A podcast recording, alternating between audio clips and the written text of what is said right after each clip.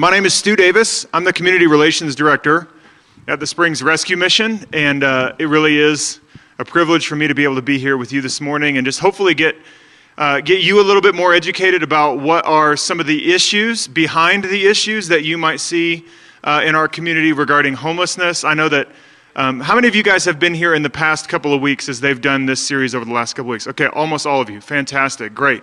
So you guys, I mean, you got some great information last week from Matthew, a good friend of mine and a great partner with not only New Life, but just this community.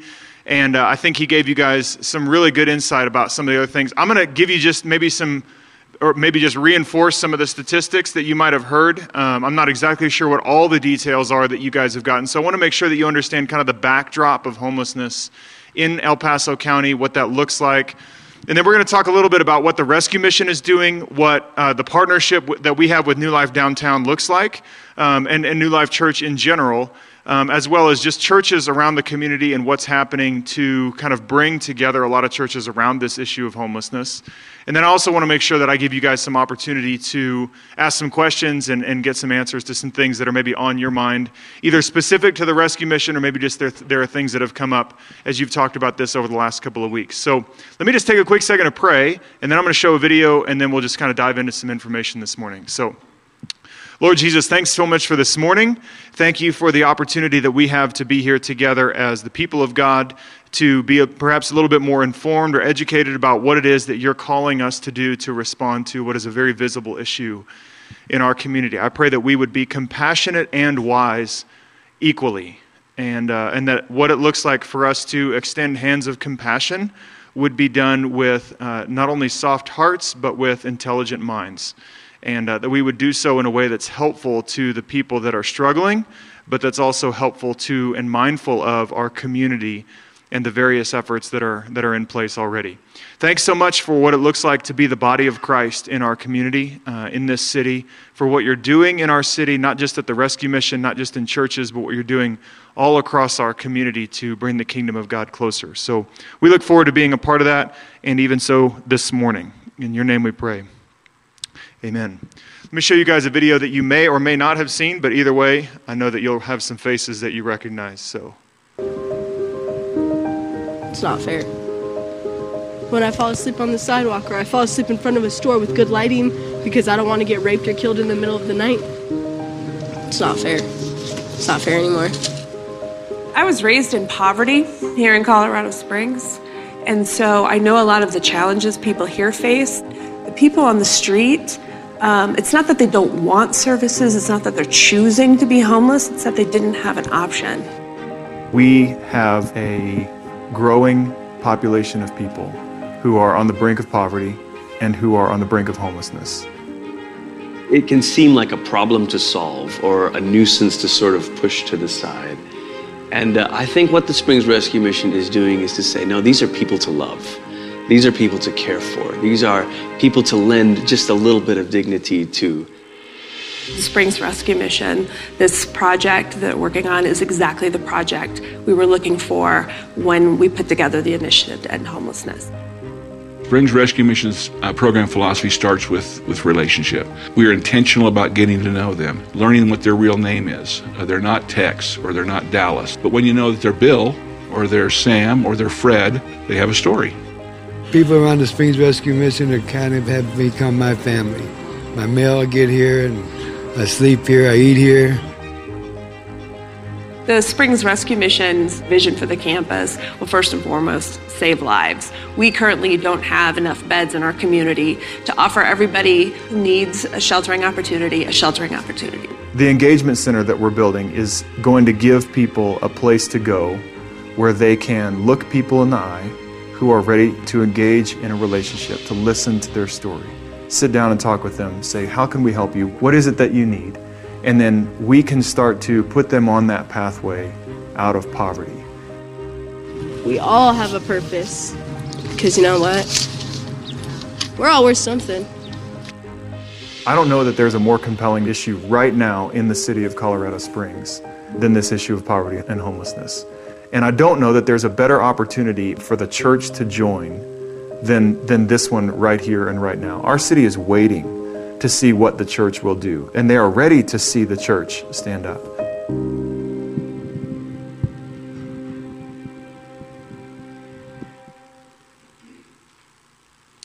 Okay, so that just gives you kind of a glimpse of where we're at today. And I want to talk a little bit about where we've been in terms of specifically to the rescue mission, where we've been and where we will be. In fact, I don't know if you were in the service just a few minutes ago, but they were talking about how on Friday night, we opened the first part of our expanded campus, which is a 168-bed year-round shelter. So for the very first night, on Friday night, we sheltered 88 men and 55 women in a brand new facility that's designed to give sheltering opportunities to the most vulnerable of our homeless population year-round, not just on a seasonal basis. So it's the first shelter of its kind designed to give year-round what's called low-barrier sheltering opportunities to those people who otherwise would not be able to find some sort of shelter in our community up until today. So that's pretty exciting, and I'll talk a little bit more about that in a few minutes. Let me just give you guys a little bit of information that you may or may not have heard, like from Matthew or some of the other places, but these are just some statistics for you to keep in mind. These are all based on, some of these numbers are all based on some surveys that were done this last year, coming up on about almost 12 months ago. We know of 1,302 homeless individuals in El Paso County. When I say we know of, these statistics are all based on people self-identifying as being homeless. It's going to come back. Yeah, see, there we go. We'll figure that out in just a minute. Hopefully. I didn't touch anything, I promise. So that term self-identified is really important because there are a lot of people in our community who are facing homelessness that may or may not consider themselves to be homeless. They're couch surfing with a friend, they're sleeping in their car, they may be able to find some sort of temporary situation for a night or for a week at a time. So there's probably, those numbers are probably higher than that. Let me see if I can get off of this. Oh, lovely. Try this again. But you can see right there those numbers. I'll break those down a little bit for you. The big number that we at the rescue mission focus on a lot is that red square kind of there at the bottom. See if I can get this to come up. There we go. Okay, that 311 unsheltered number. Essentially what that means is out of the 1,302 total, come on, homeless individuals that we have, we'll just have to kind of bear with that. I don't know what's going on. We know of about 300, and it's now actually probably closer to 350 individuals who did not have any sort of access to shelter at all. After all the shelter beds were full, after all the sheltering options were accounted for, there were still roughly 320 people who did not have any sort of access to shelter. That's a lot of people. It's a big number. And a lot of those folks are the folks that if you spend any time outside of Sunday mornings in the downtown arena, those are the folks that you see walking up and down the downtown corridors who are trying to access various points of service located throughout the downtown arena. These are the folks who society, at least for the most part, has generally said, we don't really have a place for you to be. So Springs Rescue Mission, our kind of philosophy for sheltering is, I mentioned this a minute ago, it's called low barrier. And let me explain what that means. Essentially, for a lot of the organizations around our community who do provide shelter for people in need, they do so on essentially a conditional basis. You have to meet certain criteria in order to stay in their facility. It's not a bad thing, it's a good thing. Because if you're sheltering, for instance, families or people who are in, let's say, just a transitional situation, their house is burned down, there was a flood of some sort, some natural disaster happened where they lost their home, but in a couple of days or a couple of weeks, they'll be either in a motel or into their new housing situation. If you're sheltering families, you need to have conditions based around who's coming into your facility to keep those kids safe, right? So you don't necessarily want somebody who's been living on the street for the last 15 years and self-medicating their own mental illnesses over that period of time, sleeping in a bunk next to somebody who's 5 or 6 years old and their house just burned down. So you need to have conditions based around your facility to maintain some safety and some cleanliness and some order in those facilities. So I'll just use as an example, a great organization here in town is the Salvation Army's RJ Montgomery Center. It's just up and around the corner from the rescue mission. They're a family shelter. You have to have some safety measures around who's staying in that facility in order to keep those families safe.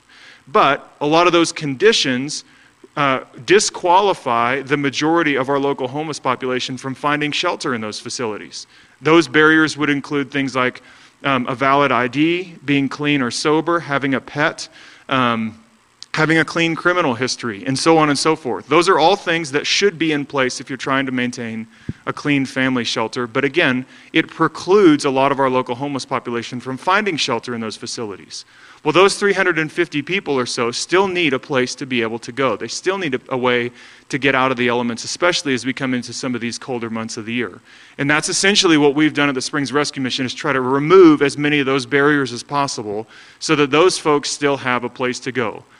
Now, that means that the rescue mission can be, I like to use the word, a pretty colorful place, because we have, lots of folks with deep mental illness, lots of folks who have been struggling with substance abuse for long periods of time, and a lot of people who have a combination of those two things. And their pathway towards recovery is going to be long, and it's going to be difficult, and we know that. But again, if you start with the place that, all these people are valued in the eyes of God, then that means that we can start to put those folks on a pathway that, like I said, kind of eliminates a lot of those barriers. So when you hear that term low barrier, either from me or from others in the community, that's what that means, and that's essentially how we do what we do at the rescue mission. I'm going to see what I can do to get through this kind of choppy little screen here. I don't know why this is doing this, but I'm just going to skip over this really quickly. This is just, and again, you can't see it very well, but this is how some of the numbers from last year, which are in the front, compared to the numbers that are this year, 2015 to 2016. All the numbers in all of our kind of homeless categories have gone up. Some of them have gone up a lot. Some of them have gone up only a little bit. People ask me all the time, are we seeing an influx of more homeless people come into our community? The answer is yes, but not like what you would probably think. The reality is we just have a very visible homeless population, mostly because there hasn't been anywhere for most of these folks to go. And we've also seen more folks getting kind of pushed into homelessness because of the increases in the costs of living in El Paso County. You may or may not know that last year we had the highest rate of increase in housing costs of any county across the country. And so it's just getting more and more difficult for folks who are on the lower end of our socioeconomic system to find affordable places to live. The reality is in our community that hunger is not our biggest issue as a community. And I don't want to say this discompassionately, but you just need to understand that there are plenty of places for folks in our community in every part of El Paso County to find warm, healthy, free meals every single day, and probably enough of them for them to make it through the day. The real crisis in our community is affordable housing. There are just not enough options for folks who can't afford it or who are living on very low-wage salaries or incomes to find reasonable places to live. The most recent statistic that I heard is that for every 100 people in El Paso County who are in need of an affordable housing unit, there are only 16 units available. That means that out of every 100 folks who are on a low-income situation, 84 of those folks are trying to figure out how to make do on spending about 75% or more of their take-home pay just to keep a roof over their head. Okay, that means that 20 to 25% of their income is left over for food, for utilities, for just the basic necessities. That makes it pretty hard for folks who are trying to make ends meet, and doing so if a family is involved. So this is why you see some of these numbers growing up. I'll also say that a significant portion of some of these numbers going up has a lot to do with the increase, and we know this just based on statistics, of recreational marijuana, and the legalization of marijuana has been a big issue.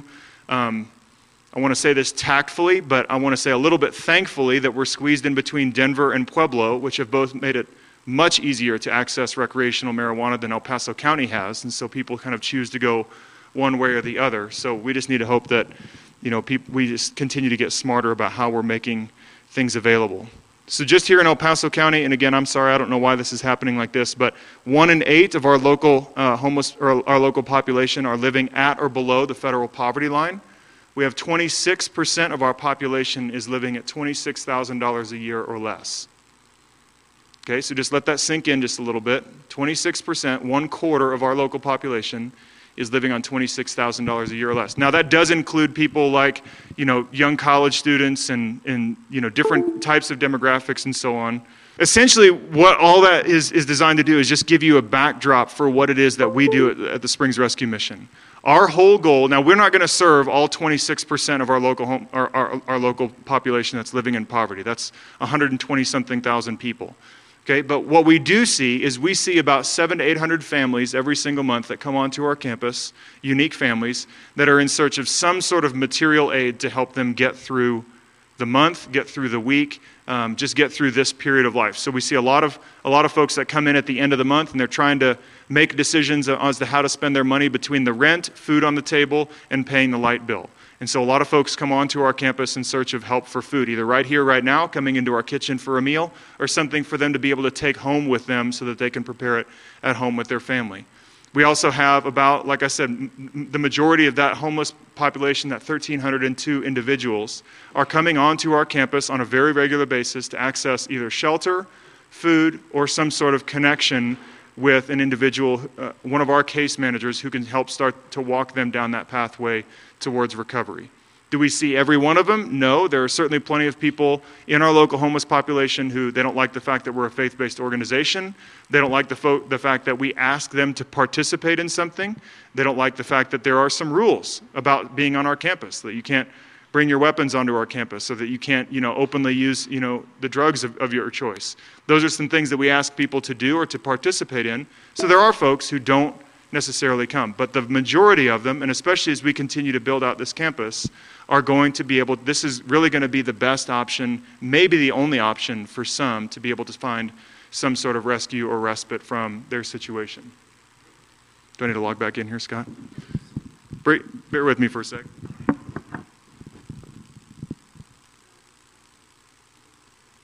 There we go. Can't guarantee that's going to stay there, but... All right. Well, we'll see what happens. This is essentially what it comes down to at the rescue mission. This is how we do, this shapes everything that we do at the rescue mission. I want to talk about a couple aspects of this. To see lives transformed and filled with hope as our community works together to fight homelessness, poverty, and addiction. The thing that excites me about this is the community working together part. And this is one of the things that I hope that you hear from me and from the church here at New Life Downtown and from churches all around, is that this is really starting to happen, this community working together part. Again, this probably is the most visible issue in our community. Just 6 weeks ago, 8 weeks ago now, Mayor Southers listed it as his top priority is to figure out what type of homeless resources we can get in place across our community. It's his top priority. So it is a big issue. I don't know if it is. It shouldn't be. So Scott's going to help me out here. But that whole community working together part, that's how this thing is going to get solved. And one of the things that we were able to celebrate this last week with the opening of our new shelter is that we had really the three sectors of our society: nonprofit, for-profit, the public, the private, and the government sectors. We're all three working together to essentially get this campus launched. And that's the way that this whole thing is going to work. It can't be all on the government, because you and I both know that the government can't shoulder the load for every person in need around our country. But it can't be all on the shoulders of the for-profit sector either, let alone the nonprofit sector. It's going to happen when there's a partnership between all three. And one of the beautiful things that I've been able to watch, that we've been able to see at the Rescue Mission over the last several years, is to be able to see the government chip into this project by contributing $2.5 million to just help us get this thing started. And then we're seeing, dozens, and it's getting to the point where it's almost hundreds of churches that are weighing in and getting involved in small ways, just with volunteers, in big ways with dollars, and in lots of other ways with donation drives and material goods and all sorts of support. We're getting to a point where this is becoming not just the biggest issue, but the biggest rallying point for the Big C Church in Colorado Springs. And it is so exciting to be able to watch, to be able to be a part of. Essentially, what we do is boiled down to 5 words. And if you're taking notes at all, these 5 words are worth writing down. The five words that describe exactly what we do at the Rescue Mission and how we want to see somebody, whether they're in kind of the working poor population, whether they're trying to find their way out of addiction, a life of addiction, or they're trying to figure out how to get out of their own situation of homelessness. We walk people down a path that's kind of described by these 5 words that work in sequence. And here they are: relationship, hope, empowerment, transformation, restoration. I'll say them again. Relationship, hope, empowerment, transformation, restoration. Those 5 words kind of work in sequence so that we can start with the basics. trying to build a trusting relationship with somebody who has probably learned not to trust anybody up until this point, and just working them down a pathway so that we can go from this starting place of relationship and try and, through the ways of building trust with folks, give them an opportunity to start having some hope. Every time that we can interact with somebody, it's an opportunity for us to try and build trust with folks. Let me just give you a quick example of how this relationship thing works. If you have been to our kitchen in the last couple of years and you've seen this room, this small room, we can squeeze in about 70 people at a time and just sit them down at a table. They come in, they sit down at a meal. What you would have seen in years past is people sitting at long rows of tables, kind of your standard kind of cafeteria look, where somebody sits down, a volunteer walks up, pats them on the back, slides a plate of food in front of them, says, "Glad that you're here," and then we hope that they enjoy their meal, find a few minutes of rest from the weather, and then they go on about their business. Over the last year or so, we've changed that room just in some small ways. And for instance, one of the things that we've changed is they're no longer sitting at long rows of tables. They're now sitting at round tables. And now all of our staff and volunteers, instead of having somebody like me standing up at the front preaching to a whole bunch of people that are sitting there waiting on their meal and kind of banging on a pulpit and telling them you need Jesus, and you got the three sleepy guys in the back who are getting saved for the third time that week just so that they can have their dinner, we've changed it around so that now people are sitting around tables. And we have staff and volunteers that are sitting there that are just ready to have a conversation. We've changed this in every aspect of our programming so that somebody who's coming onto our campus for some sort of material good, clothing, food, household goods, whatever it might be, they're coming in, and instead of just walking into a clothing store, grabbing what they need off the rack, checking out with somebody, and then going on their way, now they come in and they interact with a volunteer. And that volunteer sits down and just says, "What's your story? What's your family look like? Are you living somewhere? What are the things that you need today, and how can we help you over the next couple of weeks?" And then they actually walk around the clothing store, or they walk around the food pantry with them, and they try and figure out, okay, what are the resources that this person has at their disposal? Do they have a range? Do they have an oven? Do they just have a microwave? Are they living on the street and they have none of those things? And how can we help them shop for the food that's appropriate for the size of their family and the resources that they have, and give them what they need for the next couple weeks so that we can then invite them back and come again? And that volunteer is a part of the relationship building process. And what happens when somebody's able to engage in a relationship, when they actually can look in the eye of somebody who says, "We're with you, we can help you, and we want to be here alongside you," is they then start to experience a little bit of hope. That they can start thinking about tomorrow. If you've never really, walked alongside somebody who's living in poverty, one of the things that poverty robs you of is the ability to think about tomorrow. Most of you don't have a hard time with that. You know that you're going to get up and go to work tomorrow, or you know that you're going to, have kids to take care of tomorrow, or you can think about what tomorrow and Tuesday and Wednesday and Friday and next weekend look like. For somebody who's living in poverty and you don't know where you're going to sleep tonight, and you don't know where your meal's going to come from, and you're just not sure if you're going to be able to connect with anybody who can help you at all, then you just have to think about today. And so when we can start helping people think about tomorrow because they know where they're going to sleep, they know where their meals are going to come from, and they know they got somebody walking alongside them in a significant or meaningful or resourceful way, they can start thinking about tomorrow. And that starts to give a spark of hope to somebody who maybe hasn't had any up to this point. And once that somebody can start having some hope, then we can start putting some tools in their tool belt. It doesn't do any good to give somebody tools or resources if they don't have any hope. Does that make sense? Because once you put something in their hand, if they can't think about the tomorrow, they'll just spend it on what they have for today. Right? Because if you don't know what tomorrow is going to look like, if you don't know what tomorrow is going to bring, then whatever you get today, you're going to spend today because you're not sure what tomorrow is going to look like. I hope that makes sense to you. And I hope it makes sense about why you see what you might see when you encounter somebody who's experiencing homelessness. It starts to make sense why somebody's going to drink themselves to sleep tonight under a bridge because they don't know what's going to happen tomorrow. We would never condone that, but you start to understand why it might happen. So it's important that somebody has a sense of hope before they have the tools, if that makes any sense. And so once they start to have that hope, then the next step is that empowerment step, where we start to give people tools, resources, we start to make connections with other agencies, other organizations around the community that they might be able to connect to and find some of those resources that are going to help them get back on their feet. For a homeless veteran, connecting them to Veterans Affairs, connecting them to a local social worker, connecting them to a house specifically for veterans in transition, whatever that might be, starting to connect folks to various organizations, giving them tools, giving them resources, giving them connections that's going to start helping them walk down that pathway. And then once they do that, that's the empowerment part, then it becomes about transformation. Getting them off of the streets, getting them reconnected to their family, getting them back to where they can have access to the medicine that's actually going to help them in their recovery situation. So instead of self-medicating with drugs or alcohol, now we can get them to see a medical care professional who can actually, or a mental health care professional who can start giving them the appropriate tools to start managing what it is that they're dealing with. So again, we see a lot of homeless veterans, so that's an easy one for us to talk about. You talk about somebody who's come back from a combat situation, whether it was 30 years ago or 3 years ago, and they're coming back and they've got, tremendous levels of PTSD, and the only way that they found for them to be able to kind of regulate or medicate their PTSD was by using marijuana. And it's legally, easily available here, but it's a big no-no federally. And so it's a disqualification. It gets you a dishonorable discharge from the U.S. military getting caught using marijuana.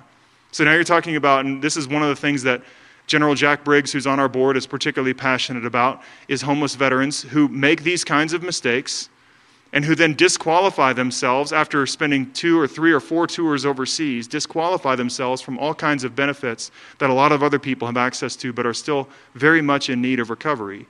And they end up being dishonorably discharged, they find themselves on the street, they have no support network, and then where are they supposed to go? So these are folks that we encounter, and that's just one of many situations that we encounter on a regular basis, but we have to start with the relationship part, and then building some hope, empowerment, and then getting them into transition, getting them to that transformation stage where we can help them get off the streets, help them find a more sustainable living situation, get them back into the workforce, get them reconnected with their families, get them back to healthy again, both mentally, physically, and spiritually. And then that last part is the restoration part. We want to see people restored. We want to see people restored back into the workforce. We want to see people restored back with their families. We want to see people restored back to health. We want to see them become contributing members of society again. And all that's going to happen because of those stair steps that we've walked over the course of the last 6 months, 12 months, 18 months. It could be longer than that. There are folks in our local homeless population who have long histories of mental abuse, deep histories and involvement with substance abuse, and those are folks that kind of the system refers to as dual diagnosis individuals. These are folks whose pathway towards recovery is going to be long. And if I could be honest with you, there are people that I know in our local homeless population who will probably die. They will spend their last days at Springs Rescue Mission. But their option is to do so either underneath a bridge where nobody's going to know or care, or to do so at a place where somebody does care and where we know their story and we can help them in whatever way that looks. This last week, one of the things that we celebrated in a big way about what would seem like a very small thing, there's been a gentleman on our campus whose name I probably shouldn't use, even though it probably wouldn't mean anything to you, but a man who's clearly of some sort of Middle Eastern descent, but he has clearly some long-standing and deep mental illness issues. And this is somebody that we just don't know a whole lot about his story because he just doesn't talk to anybody. He won't talk to anybody. But he hasn't set foot off of our campus in the last 24 months because he knows his reality tells him that somebody is waiting to kill him as soon as he does, as soon as he leaves. So he hasn't left. And that's okay with us. We're okay with that. He's one of those folks that if you heard anything about kind of the camping situation that we had on our campus a few months ago, he was one of those guys. And we just knew that we needed to keep this guy on campus because if he leaves, then things could get very scary for him. So just this last week, for the very first time, he came into our shelter, he checked in, he took a shower, and he spent the night on our campus. And so we have this kind of daily report that goes around to some of us about how many men are sleeping in our shelter and how many people participated in what we call healthy engagement activities, things that they're doing to contribute to some of the work on our campus, just cleaning bathrooms and sweeping floors and those kinds of things that we require of folks who are staying in our shelter. And then but below all the numbers, the guy that sends out that report every week says, oh, and by the way, so-and-so stayed on our campus this week. So it stayed on our shelter this week, I should say. And that's a big deal. And it took us 24 months for him to feel safe enough to check in, take a shower, and sleep in a bed. It's a long time. But we praise God for that. Honestly, we do. And that one comment, I mean, that email probably goes out to 20 of us. That one comment got a response from almost every single person on the email chain saying, we're so glad that he's finally here. We're so glad that he's finally come in.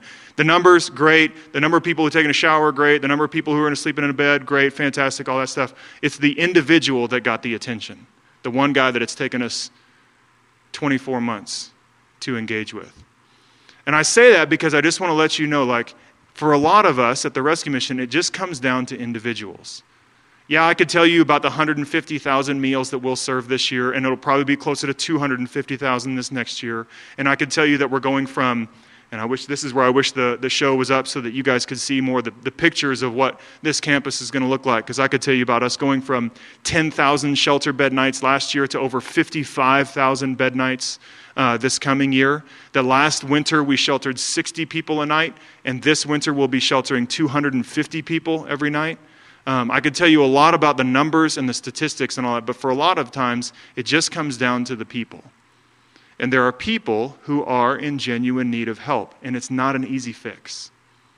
It's not just about giving somebody an extra meal. It's not just about putting a few more dollars in their hands. It's not about, and this is why when I talk to folks just like you in the community, we talk so much about panhandling. Because let's just assume, and this is a terrible assumption, but let's just assume that all the folks who are standing on a street corner are actually homeless and in need. Okay? Terrible assumption to make, but we're just going to assume that for the next few minutes. Handing somebody a few more dollars on a street corner is never going to help that person get better. You're paying them to stand on a street corner. Okay? What are you going to do if somebody comes up and hands you $5 for standing right here? You're going to keep standing there. Okay? You might go use a few of those dollars to go get a meal when you get hungry, but you're going to come right back here because you know people are going to pay you for it. And when we do that, we're removing people from places like the Springs Rescue Mission that have programs and services designed for their long-term recovery. So even if they are really in genuine need, them standing on a street corner is completely disconnecting them from all the resources that are available somewhere in this community. Could be downtown, could be Mercy's Gate up north, it could be Tri-Lakes Cares up in Monument, it could be Helping Hands out east. I don't care where it is. There are plenty of places around that are designed to help people, but when we just hand somebody cash out the window, it's not helping them connect. And it's an even bigger issue when you consider the fact that 80% of those folks who are standing on a street corner are not accurately representing their situation. Almost the vast majority of those folks, I can tell you, are not homeless. I'm not saying that they're not in need. They might be in some situation of need, but they're certainly not going to get better by people just handing cash out the window for them to continue to stand there. So we live in a very generous but uninformed community. Now you guys have information. Now you know what's going on. Now you know the need. You know the statistics. You know some of the numbers. And you know what places like the Springs Rescue Mission are doing to try and help people get back on their feet. Those are the kinds of solutions that are going to actually help people walk down that pathway. And now that you know that, we can hopefully start directing those people that are in need, standing on a street corner, sleeping under a bridge, wherever you might encounter them, in your own church, which it does. It's pervasive across just about every church. You'd be surprised that there are people that you know that are probably experiencing deep poverty, if not homelessness, and you just don't know it. But now you have a place to be able to direct those folks and start to get them on that pathway towards recovery.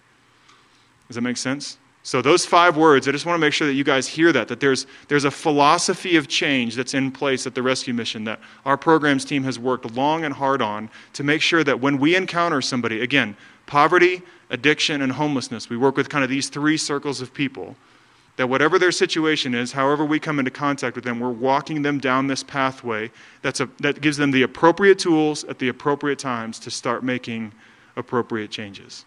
And hopefully what we'd like to see, we know that poverty and homelessness are going to continue to exist, right? It's a promise of Scripture that the poor you will always have with you. But the thing that people often misjudge when they hear Jesus quoting the Old Testament in that passage is that what the Old Testament, what Deuteronomy was trying to communicate is the poor you will always have with you, therefore be generous, is the whole idea behind the Old Testament command. So we know that we're going to continue to deal with this situation, but we know that our call is to be generous. And the way that we're going to get there is by providing people the variety of options that they need for shelter, for food, for clothing, for recovery, most of all for relational connection that's going to help them walk down that path. Does that make sense? So let me just take a few minutes to just answer some questions that you guys have. I apologize that for whatever reason this thing wasn't working. That's not been an issue for me before. So I couldn't give you as much visual as you might have wanted to see, but what questions do you have? Yes, ma'am.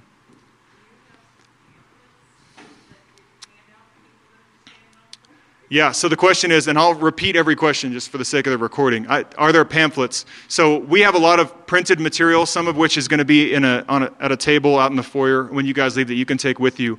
What I do have that you guys could keep with you is for those people who support us monthly, our monthly supporters are called Neighbors of Hope. And for those people who support us monthly, and you can decide whatever that, it could be $5 a month, it could be $5,000 a month, anywhere, it doesn't matter. But every a couple times a year, we'll send out a packet of these meal cards, essentially like a business card-sized piece of paper that says a free meal on us, and on the back side it has our location information and the times that we serve meals. And we know that all the meals are free, but not everybody who's standing on a street corner knows that. And it's something tangible for you to keep in your purse or your glove box that you can keep with you and that you can hand out instead of handing cash out the window. And a lot of people talk about food. Well, can I hand somebody food who's standing? Well, that's not a bad thing, but most of that stuff ends up getting discarded anyway. And so really, I mean, there are very few things that somebody who's standing on a street corner is looking for other than cash. And if we want to continue to see panhandling kind of get to be a larger problem, then we can continue to hand people cash out the window. If we want to see it go down, we need to stop giving people cash. So that's something, it's a good alternative for you to be able to have that directs people. My next step in that, in those meal cards, I'm still trying to find the right person in the city to talk about making those into bus passes. Because I would really like for, if you're standing at North Academy and I-25 and somebody gives you this meal card, now you have no excuse. You're standing over in Manitou Springs, you have no excuse to not get on a bus and come down to the rescue mission. So really, I mean, the campus expansion that I would have shown you on the screen, I mean, it's beautiful. Guys, this shelter that opened on Friday night it's gorgeous. And it is, I mean, it's not a tourist attraction, but I mean, Gary, you've been in it. I mean, it is phenomenal.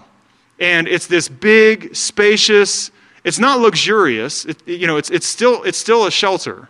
We don't want it to feel like somebody's living room, but it's a place that's going to provide people dignity and hope, and this courtyard that's attached to it, and the day center that's coming this spring that's going to give showers and laundry facilities and case management options for all kinds of different organizations. Guys, this really is going to be a hub for people from around the community who are looking for resources. So we'd love to get everybody there. Yes, sir. Yeah, thank you. So our location is 5 West Las Vegas Street. If you were to drive down Tejon from here, and on the south side of downtown, the last stoplight you would hit before you hit the interstate is Las Vegas Street. We're just west of Tejon and Las Vegas. We're kind of sandwiched in between downtown and Motor City. And I'll just quickly give you kind of an overview.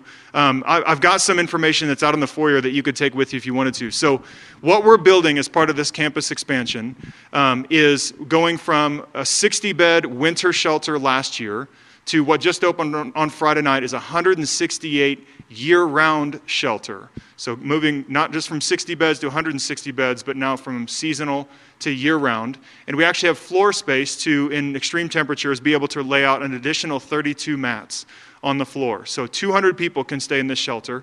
In addition to that, we've just opened a 50-bed women's winter shelter. So here in the high shelter demand season, we can actually have over 250 people staying in our campus, like I said, up from 60 last year. In addition to that larger shelter, right across the courtyard from that, and this courtyard is green spaces and trees and turf and planters, benches, places for people to sit and lie is what we talk about a lot of time with your... If you're familiar with the downtown conversation, then that would mean something. But across from that is this resource center. The community's calling it a day center, but essentially over the next 3 or 4 months, we're going to be renovating this building to provide a whole bank of showers, laundry facilities, public restrooms, things that are, if available at all to our local homeless population, are only on a very limited basis. Right now we have 2 showers for the some 1,300 homeless individuals in our community. So this will be 16 showers, all these laundry facilities, plus about a dozen offices for what we call partner agencies. These are organizations, both public and private, in our community that offer some kind of resource to folks who are struggling with homelessness and poverty. So Peak Vista is medical care for low-income individuals. Aspen Point is mental health care. The Pikes Peak Library District is going to have educational resources. The Pikes Peak Workforce Center, the VA. Gosh, I could just keep on going. I get kind of tired of naming all these different organizations, but it's really going to be the Colorado Springs Police Department's homeless outreach team, the HOT team. They already have an office on our campus. So instead of us referring a homeless vet, let's say again, to see a social worker that's up on this nice shiny building on Fillmore, which is 2 bus changes away, and then they got to go into the building, find the elevator, go up onto the 3rd floor, and take their number and sit there for 90 minutes while they wait for their number to be called. If you've been a homeless vet for the last 15 years and self-medicating your PTSD, you're never going to get there. It's not going to happen. Now, that reference is 30 feet down a hallway. And so the pathway to get, again, somebody on this recovery path is so much shorter and so much easier. So all that's going to be happening on our campus, plus a larger 200-seat dining hall with a much bigger kitchen that's going to allow us to really serve 3 meals a day to our local homeless population. We really will be kind of the hub for anybody on their pathway to recovery. Yes, ma'am? Yeah. Mm-hmm. How do I volunteer and do I have a hospice waiver? I'll answer the first one, and then I'm going to ask you for clarification on the second one. You can volunteer. The easiest way for you to get plugged in as a volunteer is to go to our website. We've got a specific page set up for volunteering. It's just springsrescuemission.org/volunteers, and it lists kind of some options, like I want to come down and volunteer occasionally. I want to come down and volunteer regularly. I think right now it says once a week, but if you're interested in becoming like a regular volunteer, what we would say like a level 2 volunteer is somebody who gives us between 4 and 10 hours a month. Just click on that once a week part, even if you can't come down weekly. And then there's a third option, I want to volunteer as a group. And so there are lots of different options there. And if you're interested in talking more about kind of the volunteering, especially as a group, like your meal groups here, or maybe your community group or small group or a group of people at work or whatever it might be, if you want to come down and volunteer as a group, come talk to me and let's talk a little bit about what that looks like. The hospice waiver part, can you clarify what it is that you're asking me about?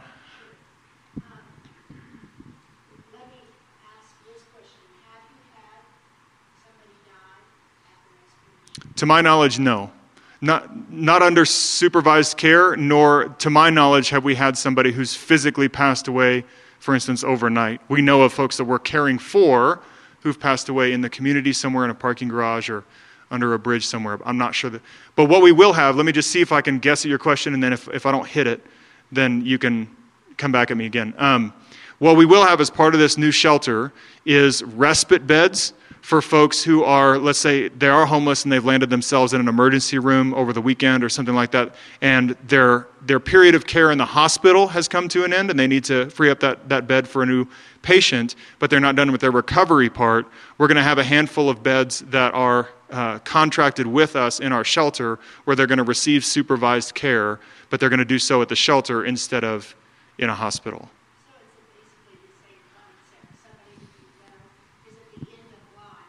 Right.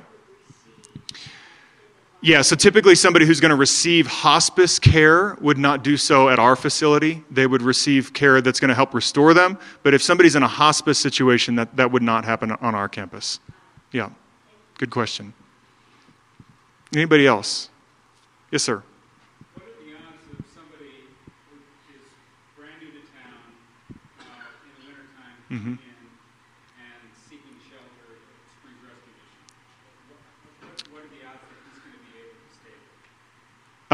So the question is, again, for the recording, what are the odds that somebody new to town, unfamiliar with our community, is going to be able to find shelter at the Springs Rescue Mission? That's essentially your question, right? So the way that our sheltering works is as long as there's space, whoever can come and stay. Now, I should say that we're focused specifically on providing services for homeless adult men and women. And I say that because, for instance, we've done a lot of work with other organizations in the community over the last couple of years to make sure that certain organizations are kind of what I'm calling swimming in their lane. And so essentially Urban Peak is an organization that provides shelter for homeless teens. And really, even though we've done things for homeless families over the course of the last few years, this low barrier policy that I mentioned a few minutes ago really makes it unsafe for children. And so Catholic Charities really is becoming the point of contact for homeless families. They work with an organization here in town called IHN or Family Promise, and they're working with homeless families, of which there's a couple hundred in our community. We're focused on meeting the needs of the majority of our local homeless population, which is adult men and women. And so for those folks who are coming onto our campus that fit that criteria, they're going to come onto our campus, and as long as we have space in our shelter, regardless of their situation, they're welcome to stay. If we're in excess, in other words, if there's more people than what we have room to shelter at that particular time, then we work on a week-long lottery system. Every Monday we draw a lottery.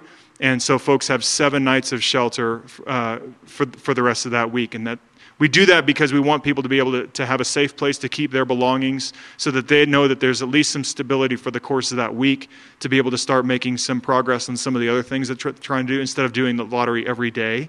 And so we used to do a daily lottery. We've discovered this week-long lottery is a better fit for folks who are on our campus. So as long as there's space, they can come and stay. If we're in excess, then that's when the lottery kicks in. Even if they're coming to the community and they're trying to figure out where to land, really the rescue mission is the right place for them to start, because we do work, again, in partnership with so many other organizations who provide some sort of service. We can help direct them to the place that's going to give them the proper resoururse.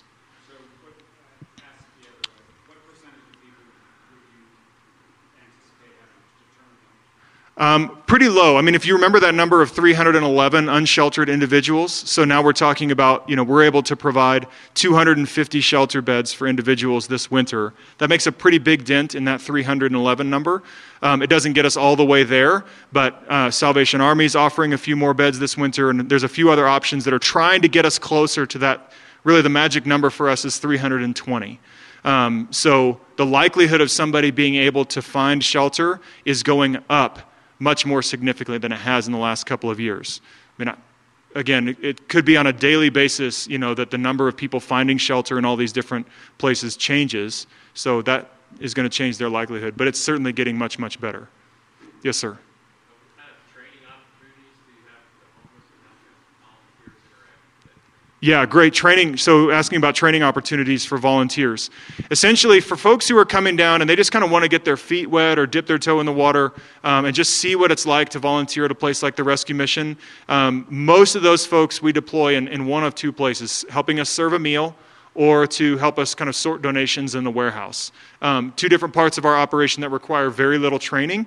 But for folks who are, maybe they've come down a few times and they really have discovered this is where I want to be, or they feel like they just have the time to contribute and this is the way that they want to do it, those, like I mentioned earlier, the level 2 volunteers that give us somewhere between 4 and 10 hours a month, those are folks that we're able to now give extended training to, and we're able to deploy in the variety of programs that we have, again, with kind of those 3 different populations, the homeless, the working poor, and the addicted. So we have men and women who, for instance, come in on a weekly basis, and they'll teach a variety of classes to the men in our addiction recovery program, computer classes, professional business classes. Gary's been a mentor and a teacher for some of the guys in that program over the last few years.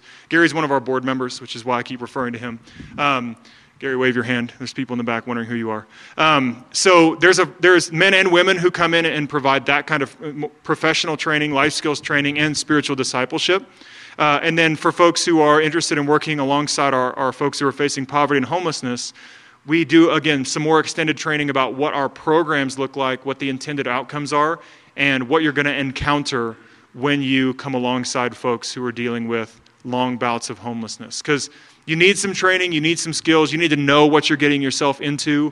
It's not just as easy as showing up. And a lot of times the questions that come up from the folks that are coming to our campus for services, you just need to have some insight to. So we spend a little more time doing training for that. Yeah, that's fantastic. I'm really glad that you asked that. Job opportunities for the homeless. So one of the things with our expanded shelter, I mentioned this term a few minutes ago, and I didn't get a chance to really explain it. There's a term that we use a lot at the rescue mission called healthy engagement. Essentially, where we're going, where we've been at the rescue mission, if you think about Springs Rescue Mission, there's a few things that probably come to mind, and it's usually food, clothing, and shelter. And you kind of think about those three things. Where we're going to, as we expand this campus, is not just doing the food, clothing, shelter part, but what we want to start measuring are another kind of triad of things: housing, health, and employment. Okay, so you think about food, clothing, and shelter. Those are good things, but they're things that people keep coming back to the rescue mission for every day, every week, whatever that situation. If we can start doing some better measurement around housing, health, and employment, those are things that are going to allow people to start launching themselves out into a self-sustaining, independent life. Okay, so when we talk about employment, so much of what we're doing on our campus in terms of the changing of our programs is getting people back to work readiness. And so whether it's, again, the men that are living on our campus that are part of our New Life program, or the folks that are a part of our local homeless population, some of it's just about helping them understand what work is. So that healthy engagement thing that I talk about, when folks come onto our campus, we don't require it yet, but we're getting to that point where if somebody's going to come onto our campus for a week's worth of shelter and they make that lottery that I was talking about, we're going to ask them to help participate in some activities around our campus that are going to start teaching them how to work again: cleaning the bathroom, sweeping the floors, wiping down walls, changing out laundry, helping prepare or serve a meal. Some of those things that we have honestly relied on volunteers for in the past, we're going to ask some of our guests to do. Because if they haven't been working for 10 or 15 or 20 years, and again, they've been self-medicating some of their issues for the last period of time, these are folks that just need to learn how to work for an hour before we get them into a job where they're working for 8 or 10 or 12 hours. So again, appropriate tools at the appropriate times. So these are folks, when they do come onto our campus, we're going to start them on a pathway. We're going to ask them to participate in some of these activities. And then what we're going to be able to do is, as we get this new resource center open, we're actually going to be able to put people on a track where, for instance, an employment track, if we feel like we can help somebody get back into the workforce, we're going to guarantee them, let's say, 90 nights of shelter, while we can help them rebuild their resume. We can deploy them in our warehouse or in various parts of our own campus operations. We can get them trained in perhaps an area that they have developed some aptitude or some liking for, like IT or facilities management or some of these things that we have the ability to train them in. And then we can start getting them connected with employment providers and so on and so forth. The issue is getting them stabilized. Once we can make sure that they're not worried about where they're staying that night and where their meals are going to be coming from, and if they're going to make the lottery the next week, then we can start walking people down that path. And that's what a lot of those track systems are designed for. So, good question. Yeah, thank you. So, Greenway Flats, some of you may or may not have heard about this. In addition to this campus expansion project that you've seen a lot about in the news and paper and all that kind of stuff, is a separate project for a development on our campus that's known as permanent supportive housing. It's a 65-unit, basically, apartment complex that is not coming at any cost to taxpayers, or we're not using any donor dollars. It's being developed by the Norwood Development Group, funded by statewide local income or low-income housing tax credits. And it's a $14 million complex that's going to be built on our campus, providing housing for the most vulnerable of our local homeless population. So you think about kind of the 65 people in our local homeless population that are the most vulnerable. These are folks in that dual diagnosis camp, people that are not going to get better staying in emergency shelter. Okay, now some people will. Some people will get better as they're able to walk down a pathway.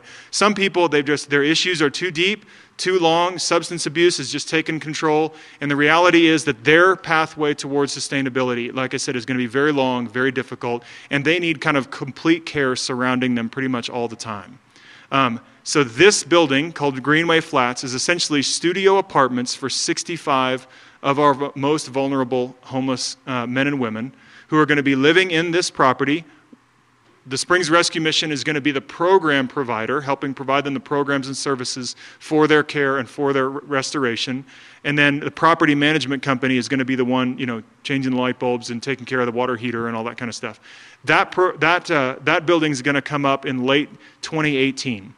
And so those, again, this frees up 65 more shelter beds in our community. It allows people to get on a personalized pathway towards restoration. And it really is providing surrounding care for the people that I would say in our community are really the least of these. I mean, honestly, I could make a pretty good case for the fact that a homeless child has more resources at their disposal than a 65-year-old homeless man. Because the smudgy-faced kid that's on a postcard gets a little bit more love and a little bit more resource. Terrible situation. I would never wish that on anybody, let alone my own children. But they get a lot more attention, both from the government and from organizations, than the guy with the haggard beard who's been sleeping under a bridge for 15 years. So now when you talk about Greenway Flats and our expanded campus, and you talk about our New Life program that's housing men in addiction recovery and the transitional housing units that we have for those guys who are transitioning back into the workforce, now on our campus on the south side of downtown, you're talking about a variety of housing options for a spectrum of people that are usually painted with one very broad brush. Right? So most of us, myself included, we tend to see somebody standing in a street corner, and we don't know their situation, but we tend to paint them with the same brush as the person at the next street corner and the person who's shuffling up and down the streets of downtown and the person who's sleeping under a bridge and so on and so forth. The reality is that each one of those individuals has a very different situation, a very different story, and a very different pathway towards restoration. Now, the whole spectrum of services is going to be located in one place. And the best part about it is that it's located in a place that believes in Christ, that believes in the kingdom, and that believes in the power of the gospel. So that's a pretty powerful set of options, and it just so happens to be at the mayor's kind of focal point for meeting the needs of this community in this particular way. Any kind of final questions? Yes, ma'am. I wasn't here when you started. What is your educational background? Me personally? Yes. So I was a pastor here in town for about 10 years at Woodman Valley Chapel. And I spent about 10 years there, and it was a great season of my life. And I came to the rescue mission essentially to strengthen our partnership with the local church, Big C Church. And so I get the chance to work alongside about 120 pastors here in town who are in some way or another involved with what we're doing at the rescue mission, which is beautiful.